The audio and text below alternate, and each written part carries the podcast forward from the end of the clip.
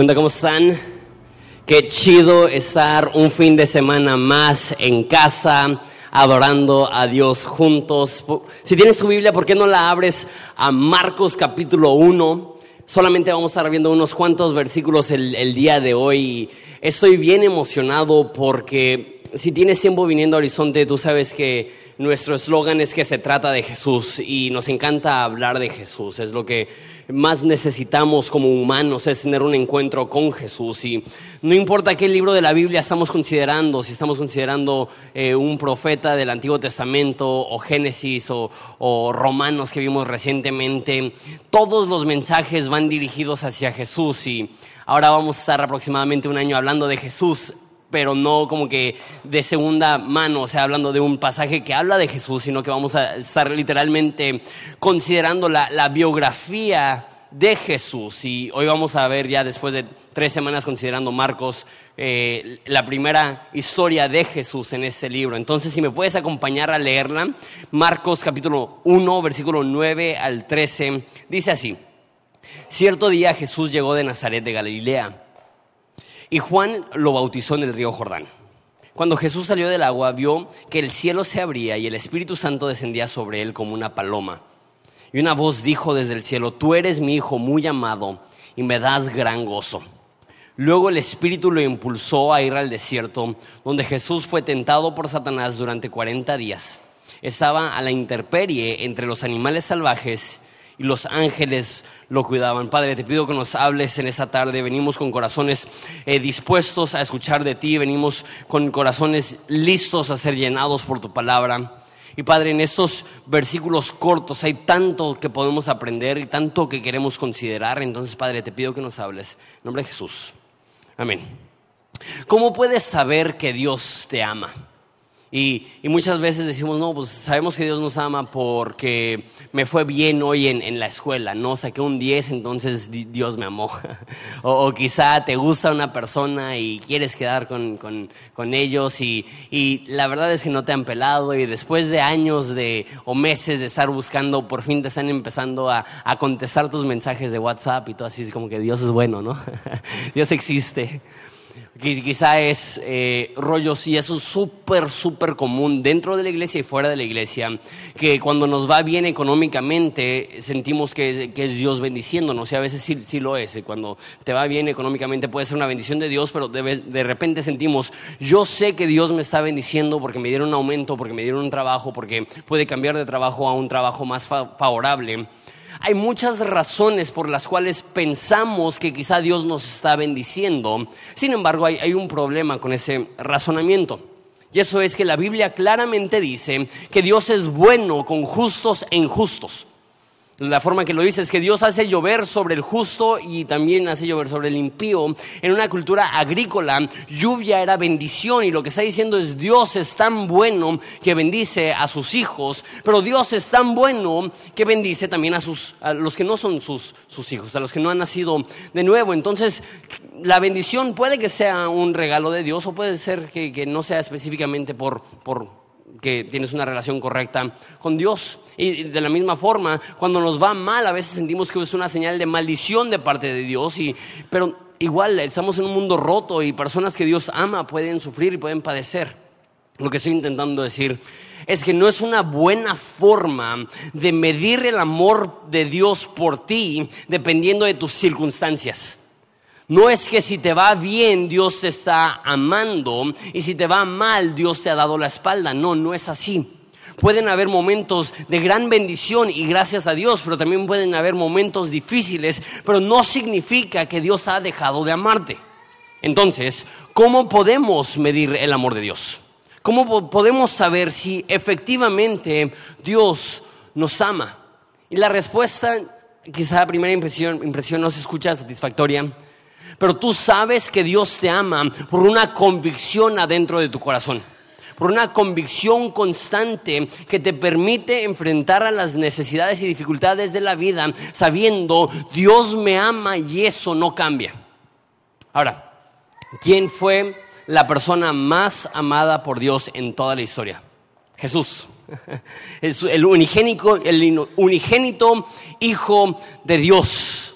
Y vamos a ver cómo Dios el Padre decidió mostrar su amor por Dios. Hijo, estos Marcos capítulo 1 versículo 9 dice, cierto día llegó Jesús de Nazaret de Galilea y Juan lo bautizó en el río Jordán. Eso lo empezamos a comentar desde la semana pasada, que Juan el Bautista estaba en el desierto bautizando a personas y también mencioné la semana pasada que el bautismo no, era, no es algo que inventamos los cristianos. Antes de que hubiera cristianos ya había bautismos y los bautismos era cuando una persona que no era judía quería asumir las tradiciones y las leyes y la religión judía, se bautizaban para convertirse a la, religión judía. Entonces eh, nadie más que los no judíos se bautizaban, pero empezó a predicar Juan el Bautista y los judíos se estaban bautizando. ¿Qué significa esto? Que ellos estaban reconociendo públicamente, hay algo mal adentro de mí, hay algo mal en mi corazón, hay algo mal en mis creencias, hay algo mal en mi fe, hay algo mal en mi país, hay algo mal en mi entorno y necesito un nuevo comienzo. Esa es la predicación de Juan el Bautista. Arrepiéntanse porque el reino de los cielos se acerca. ¿Qué es arrepentimiento? Arrepentimiento es reconocer que la dirección de tu vida está mal y que necesitas un nuevo comienzo, una nueva dirección, una nueva visión, entregarle a Jesús tu antigua vida y recibir de Jesús una nueva vida. Entonces las personas estaban tan hartas y tan desesperadas y tan frustradas por la condición actual de sus vidas, de sus familias, de su nación, que fueron a escuchar a un predicador decirles necesitan un nuevo comienzo y lo creyeron. Una vez más, lo, hablé la semana pasada, pero siento que en México estamos en un lugar muy similar, donde vemos a nuestro alrededor, y, creo que más por ser año de campaña, decimos algo está mal. Necesitamos un, un, nuevo comienzo, necesitamos un nuevo amanecer, necesitamos que Dios nos hable. Y es en ese momento de necesidad y de dificultad que aparece Jesús. Dice que llega y es bautizado por Juan el Bautista. Ahora, el bautismo era por, porque se estaban arrepintiendo. Porque las personas eh, estaban reconociendo, estoy mal, mi fe está mal, mi religión está mal, mi vida está mal, necesito un cambio. Ahora mi pregunta es, ¿por qué se bautizó Jesús?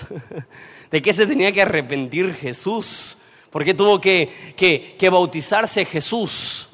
Lo dice en el Evangelio de Marcos que Jesús le dice, me es necesario ser bautizado para cumplir con toda justicia. ¿Qué es lo que está diciendo?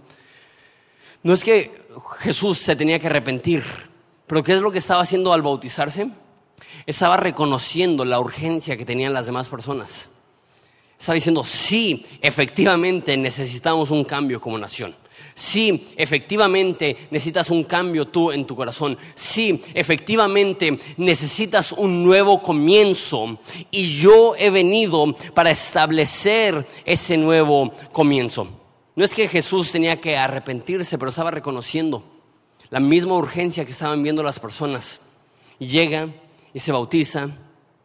Y dice que cuando se estaba bautizando, versículo 10, cuando Jesús salió del agua, vio que el cielo se abría y el Espíritu Santo descendía sobre él como una paloma.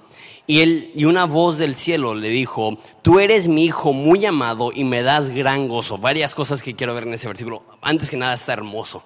Imagínate la escena, Jesús está siendo bautizado, Marcos nunca da detalles, es una persona muy al punto, muy rápido, eh, cuenta más historias que cualquier otro evangelio, pero todas son muy breves y, simplemente dice, vino Jesús a Juan y, Juan lo bautizó.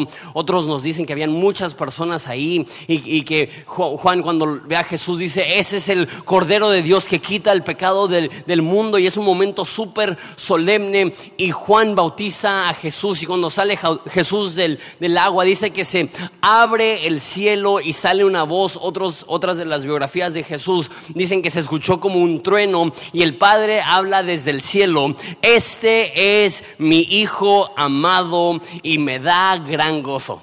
Qué, qué escena tan, tan hermosa. Pero deja explicar unas cuantas cosas. Les recuerdo, eso también lo vimos la semana pasada y lo estaremos viendo de manera recurrente, eh, que el libro de Marcos es escrito a una audiencia romana y para los romanos su emperador, su César, usaba el título Hijo de Dios. Entonces el título que más usa Marcos para referirse a Jesús es Hijo de Dios. ¿Por qué? Porque está poniendo un contraste entre el reino del César y el reino de los cielos. De hecho, se usa un chorro la frase en este libro, el reino de los cielos. La próxima semana vamos a hablar exclusivamente acerca de qué significa el reino de Dios. Pero Jesús llega y lo primero que sucede es que se abre el cielo y sale una voz audible que todos pueden escuchar que dice, este es mi hijo. Jesús se bautizó, ¿por qué? Porque reconocía todos los problemas en el mundo. Reconocía todos los problemas en las personas que estaban ahí. Reconocía su necesidad. ¿Y qué es lo que sucedió? Sale una voz del cielo diciendo, este es mi hijo. ¿Qué significa? Él es el verdadero hijo de Dios. Su reino es el verdadero reino. ¿Qué es lo que está diciendo? En medio, en medio de toda la necesidad humana, en medio de todo el conflicto que puede llegar a haber, en medio de todos los problemas, lo que el mundo necesita es reconocer que el reino de los cielos está cerca, que Jesús está presente, que Jesús es la respuesta para la gran necesidad del alma humana llega y se bautiza en, medio de una necesidad y, afirma desde el cielo el Padre, este es mi Hijo amado, ha iniciado un nuevo reino, ha iniciado un nuevo orden. Como dije, hablaremos más de esto la próxima semana. Unas cuantas cosas más acerca de ese versículo, ese pasaje dice que cuando Jesús salió del agua, que se abrió el cielo. Ahora en español abrir se escucha muy tranquilo. Pero la palabra que se utiliza es que se rasgó el cielo. Qué, imagen más, más fuerte, ¿no? Que desde el cielo se, se, partió, porque algo que se abre se puede cerrar, pero algo que se parte está siendo abierto eh, no temporalmente, sino permanentemente. Eso me hace pensar, cuando Jesús empieza su ministerio, se rasga el cielo. Cuando Jesús termina su ministerio, al morir en la cruz, dice que se rasga el velo que estaba separando a Dios y el hombre. ¿Qué es lo que está pasando? Dice en Hebreos que tenemos un sumo sacerdote que atravesó los cielos para venir aquí.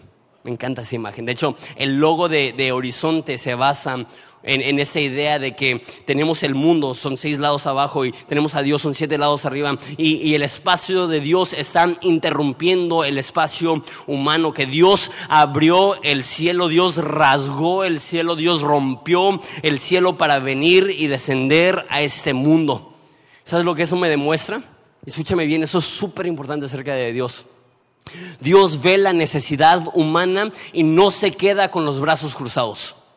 Dios ve injusticia y no se queda con los brazos cruzados. Dios ve necesidad y no se queda con los brazos cruzados. Dios ve pecado y no se queda con los brazos cruzados, sino que abre el cielo, desciende, nace en este mundo y llega para poder suplir la necesidad más profunda que tiene nuestra alma, que es tener un encuentro con Jesús. Abrió el cielo y viene a nuestra historia, interrumpe nuestras vidas. Es el Dios que desciende en medio del caos y del dolor para traer esperanza y paz. No solamente dice que se abrió el cielo, dice se abrió el cielo y descendió el Espíritu Santo sobre él como una paloma. Ahora, hay muchas cosas en la Biblia que, que son simbólicas eh, ¿Cómo supieron que era el Espíritu Santo? ¿Quién sabe? ¿No? Había una paloma ahí y dijeron, mira el Espíritu Santo, que jamás en la Biblia se había visto como el Espíritu Santo. Pero al parecer hubo algo que ellos podían ver, eh, no sé si literalmente el Espíritu Santo entró dentro de esa paloma y llegó como paloma o si solamente eh, la paloma era representativa del Espíritu Santo, no sé, eh, X o Y, o cualquiera de las dos funciona, pero el caso es que se abre el cielo, Dios habla como trueno y desciende una paloma sobre Jesús. Y eso debe de hacerte recordar, si, si tienes trasfondo en la Biblia y conoces la Biblia, tú sabes que en la historia de Noé hubo un diluvio y, llovió por 40 días y 40 noches y, estuvieron en alta mar por meses y, sacaron una paloma para ver si ya había tierra seca. Y la paloma llegó con una rama de olivo, haciéndole saber a los que estaban en el arca que ya había tierra seca. Y por eso, hasta hoy en día, la paloma representa paz. Por la historia en, Noé, que, la salvación fue anunciada por esta paloma con una rama de olivo en, en su boca. Entonces, ¿qué es lo que está pasando al descender el Espíritu Santo? Es la misma idea, que en medio del caos y el desorden y el dolor y la necesidad, llega el consolador llega el príncipe de paz, llega aquel que puede resolver todos los problemas y las necesidades de nuestros corazones. Descendió como una paloma, llega en medio del problema humano. Entonces, una vez más, imagínate esa escena. Desciende el Espíritu Santo, está el Padre hablando, es un momento tan hermoso, es un momento tan íntimo. Y el Padre dice, este es mi Hijo amado. Me encanta. De repente no entendemos cómo es Dios como Padre, porque muchos de nosotros, y más en México, no, hemos tenido un, Padre que supo expresar su amor. Hay padres aquí que, que aman profundamente a sus hijos, pero no saben decirles te amo se sienten débiles quizá usando esa terminología. Y hay personas aquí que quizá tuvieron buenos papás pero que no, supieron expresar te amo, eh, me haces feliz, eh, eh, soy feliz siendo tu papá y, de repente pensamos que así es Dios como que le da un poco de miedo ser cariñoso, como que le, da un poco de cosa ser expresivo, porque tenemos una, una, definición distorsionada de masculinidad que nos dice alguien que es masculino no, no demuestra emoción, pero pero Dios no es así. Dios es un Dios cariñoso, lleno de amor, lleno de, compasión, lleno de ternura.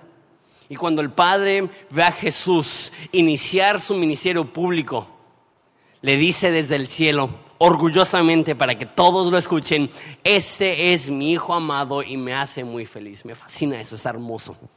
¿Sabes lo que aprendo de aquí? Dos cosas. Uno, como papás necesitamos aprender de papá Dios a ser generosos con nuestras palabras. Necesitamos aprender a expresarle a nuestros hijos cuánto los amamos. Lo importante es que son. Y sabes, siendo súper franco, yo tengo dos pequeñitos, uno de cinco, una de dos. Y de repente es bien fácil que tu comunicación con ellos sea, no hagas esto, haz esto, no te pelees, no rompas eso, no avientes eso. Y que todas o que la mayoría más bien de nuestras interacciones con ellas sean prohibiciones y correcciones y, asuntos negativos. Ahora no estoy diciendo que vayas a un extremo y, que los mimes y que no les des estructura ni corrección. La Biblia dice que eh, el padre que ama corrige, entonces es bien importante tener corrección y tener disciplina con tus hijos, pero eso es lo que estoy diciendo, eso lo leí, ya ni me acuerdo de dónde, pero es algo que creo de todo corazón que por cada no debemos de decir siete sís. que por cada corrección tenemos que dar siete palabras de afirmación. Que por cada regaño tenemos que bendecir siete veces. ¿Por qué? Pues tú fuiste hijo. Es mucho más fácil recordar los regaños. Es mucho más fácil recordar las palabras fuertes. Eso se les he contado anteriormente, que cuando empecé a, cuando Juanito tenía uno o dos años y estaba como que intentando aprender cómo disciplinarlo y sí lo disciplino y, es un, muy buen niño. Pero me acuerdo que estaba hablando con mi papá y dije, ¿sabes qué? Tengo miedo de ser demasiado cariñoso y que eso le lleve a ser como un, niño, ya saben, este, que, de repente son malcriados por falta de disciplina y falta de estructura. Y, y si me hubieras preguntado hace seis años, casi te hubiera dicho hasta por exceso de amor, ¿no? Y lo que mi papá me dijo es, y mi papá lo vivió eso de una manera tan hermosa, lo que mi papá me dijo es, prefiero errar del lado de darle demasiados abrazos y besos a mis hijos. Me encantó eso.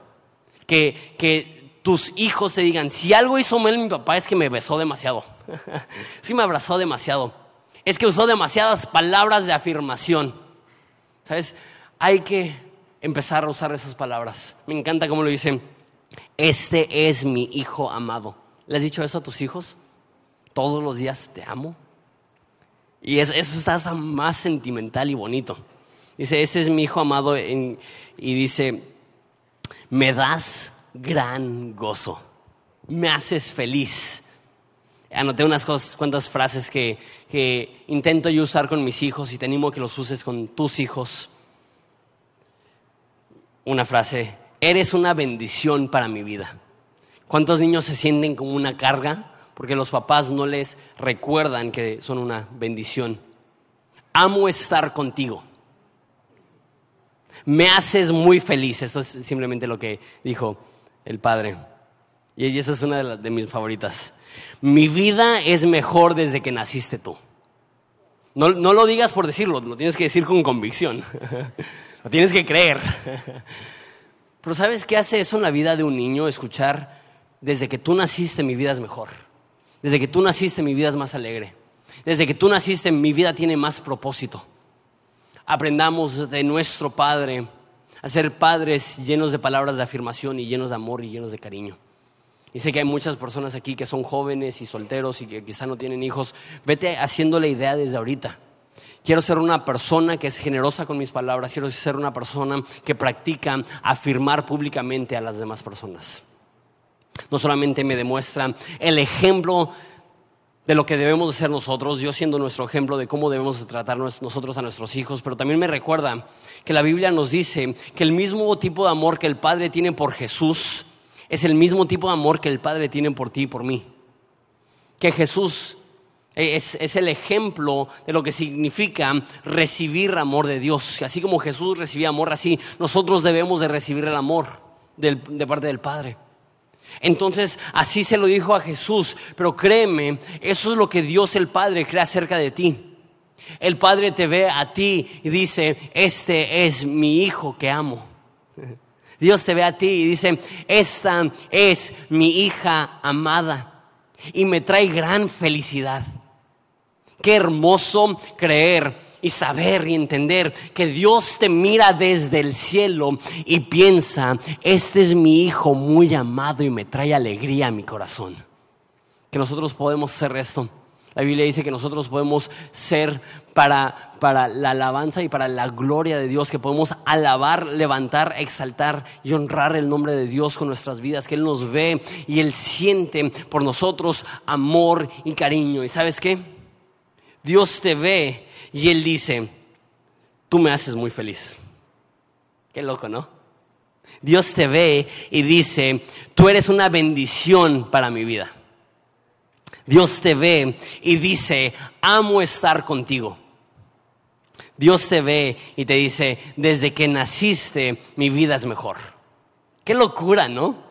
O sea, se escucha muy exagerado decirlo así como que no, pues sí me ama, pero no es para tanto, pero sí te ama con ese tipo de intensidad. Es un buen padre. La Biblia dice que, que, da la vida por sus hijos, que si nosotros le pedimos eh, un huevo no nos va a dar una piedra, que nosotros si le pedimos un pescado no nos va a dar una serpiente. Y, y cuanto más si nosotros siendo malos sabemos amar con un cariño profundo a nuestros hijos, cuánto más tiene Dios como padre amor por sus hijos. Esa historia me recuerda que Dios es un Dios que es generoso con sus palabras de afirmación y Él te quiere recordar a ti todos los días, eres amado, eres su hijo, tú le traes gozo al corazón de Dios. Eso es increíble.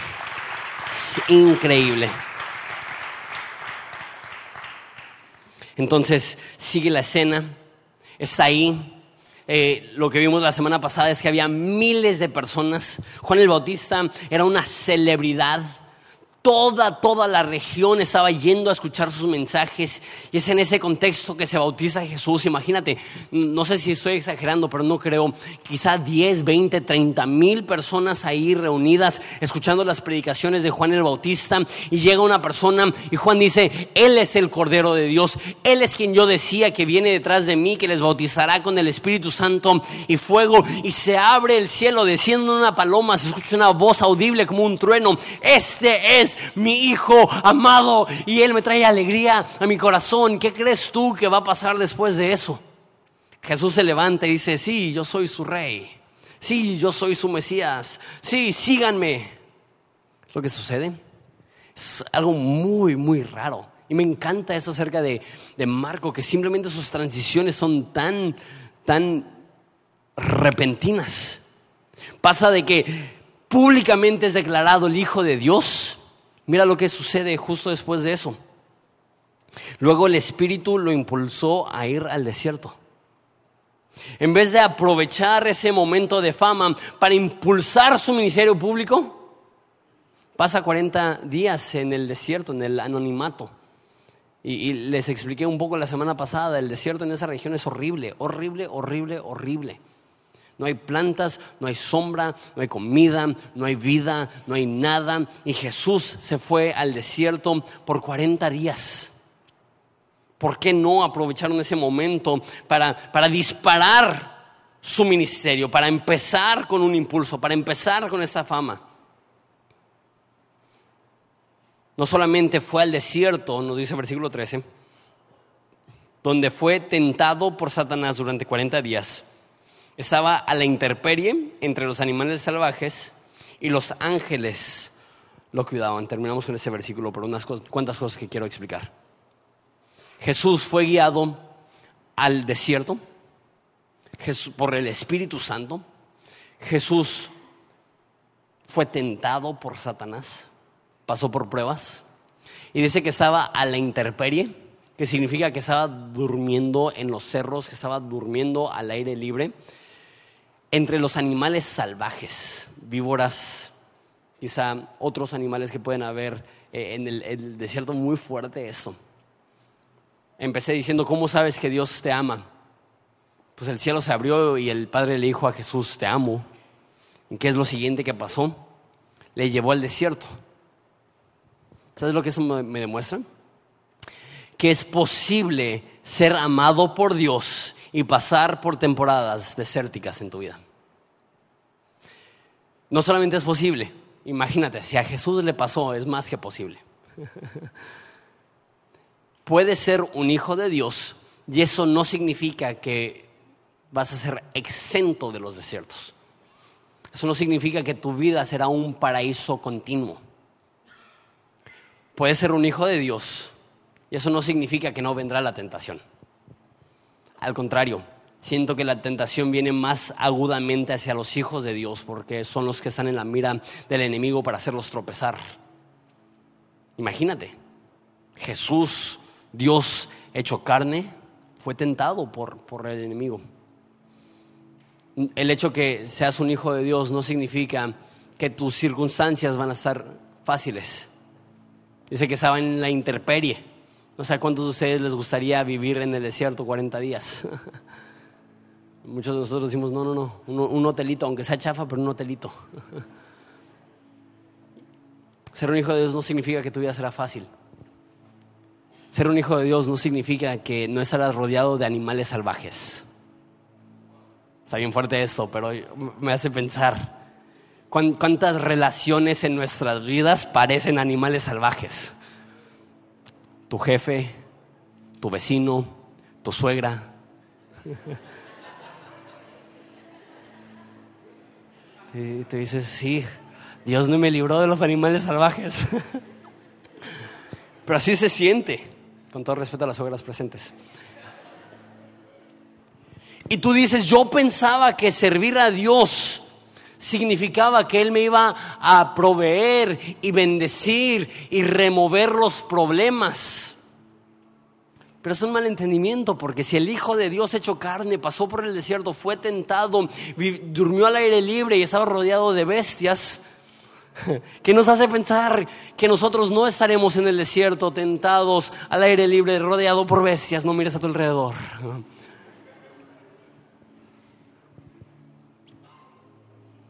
Pero me encanta que dice esto, esto es muy curioso. Pero ángeles lo ayudaban. Eso es lo que significa ser un hijo de Dios. No que no irás por pruebas, no que no atravesarás por desiertos, no que no serás tentado, no que no estarás rodeado de bestias, sino que Dios se asegura que siempre tendrás la ayuda necesaria para poder sobrellevar y atravesar cualquier desierto que Dios ponga delante de ti.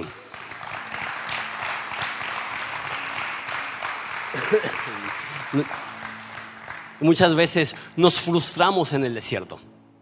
Muchas veces nos frustramos en la sequía, nos frustramos en la tentación. Pero eso no, es lo que veo en Jesús. Y te soy honesto, en un aspecto todavía no entiendo por qué Jesús tenía que ir al desierto. Entiendo por qué tuvo que ser tentado, porque la Biblia dice que, que Él tenía que ser perfecto. Y la tentación fue la forma que el enemigo quería estorbar el plan de Dios para la salvación humana, porque él entendía si Jesús pecaba, se acababa el plan de salvación, tenía que ser un sacrificio puro y sin mancha y sin pecado. Sí, sí entiendo por qué Jesús tuvo que ser tentado, pero no entiendo por qué el Espíritu lo guió al desierto. Pero hay únicamente dos cosas que puedo pensar. Uno, para ser nuestro ejemplo para recordarte a ti y a mí que aún el Hijo de Dios atravesará por temporadas desérticas. Dos, para recordarnos que en medio del dolor, que en medio de la necesidad, Dios está obrando en nosotros para producir y provocar en nosotros crecimiento, fe, madurez, espiritualidad. Y, y por último, fue tentado a Jesús, ¿por qué? La Biblia nos dice que Él, lo que dije hace un segundo, es nuestro sumo sacerdote. Eso es parte del Evangelio, que Jesús atravesó el desierto, que Jesús atravesó por tentaciones, pero sin pecar, sin caer. ¿Por qué? Para que Él se pudiera convertir en nuestro sacrificio perfecto porque el reino de los cielos no se trata meramente de cambios superfluos o superficiales, solamente sea una mejor persona, échale más ganas, no, no, no, es mucho más profundo que eso. El problema en nuestra sociedad y el problema en nuestro corazón es uno de pecado, es uno de perdición, eh, es uno de que nuestro, nuestra alma ha sido fracturada por el pecado y necesitamos algo que llegue hasta lo más profundo de nuestro ser y traiga vida y esto es lo que vino a hacer Jesús. Él es el Hijo amado de Dios, pero no vino meramente a ser un buen ejemplo, aunque lo era, vino a hacer el sacrificio en nuestro lugar por nuestros pecados para que nosotros podamos tener una relación con Dios. Y esas son las buenas noticias acerca de Jesús. Que Él fue tentado al igual que todos nosotros, pero a diferencia de nosotros, Él sin pecado. Que Él atravesó el desierto y fue fiel a Dios. Que Él atravesó la necesidad y fue fiel a Dios. ¿Te parece si nos ponemos de pie? esa es mi oración mi por ti es que puedas ver esas dos cosas. Que Dios te ama, lo indique en tus circunstancias o no. Dios te ama, esté tranquilo ahorita a tu alrededor o esté problemático ahorita a tu alrededor. Y que tú sepas esto. Te prometo que vives diferente cuando vives convencido del amor de Dios. Que tienes una la, fortaleza cristiana no se basa en nuestras circunstancias, se basa en nuestra convicción. Dios es bueno, Dios me ama, Dios está conmigo. Dios manda a ángeles a ayudarme. Que Dios no me ofrece una vida sin necesidad, me ofrece una vida acompañado aún en el dolor. Y eso es hermoso. Eso es todo lo que necesitamos. Y pensamos y quizá de manera egoísta, Dios, dame una vida sin dolor. Y Dios está en el cielo diciendo, no, no, no, te quiero fuerte, te quiero usar. Dejaré que atraveses el desierto, pero créeme, mandaré ángeles para ayudarte. Mi espíritu irá contigo, mi poder te respaldará. Jamás irás solo. Padre, te damos gracias por ser ejemplo para nosotros, por el amor de Dios mostrado a través de Jesús. Padre, yo te pido por cualquier persona pasando por un desierto y siente que que tú les has dado la espalda. Trae a su corazón la convicción de que tú eres un Dios de amor que jamás has dejado de amarnos. Susurra a nuestros corazones. Tú eres mi hijo que tanto amo. Me traes gozo a mi corazón. Antes de terminar, acabo de leer un libro acerca de del hijo pródigo y específicamente acerca de una obra de arte de un artista que se llamaba Rembrandt, que hizo una pintura del hijo pródigo. Y el hijo pródigo está regresando a su padre y el padre lo está abrazando y Rembrandt pinta al padre con una mano musculosa, venosa, eh, con vellos y, firmemente abrazando a su, a su hijo y la otra mano delicada, delgada, acariciando a su hijo. Y, el libro hizo mucho hincapié en esto, que ese es el Padre que tenemos, con un brazo fuerte para salvar, con un brazo fuerte para, para recibir, pero al mismo tiempo un Dios delicado, que sabe amar, que sabe hacernos sentir valorados e importantes para Él. Es bien importante entender eso. Jesús murió para que tú puedas estar convencido del, del amor del Padre por ti. Te recibe, te ama, te perdona y dice, tú eres mi hijo amado y traes gozo a mi vida. ¿Les parece si adoramos a Dios en agradecimiento por todo lo que Él hace?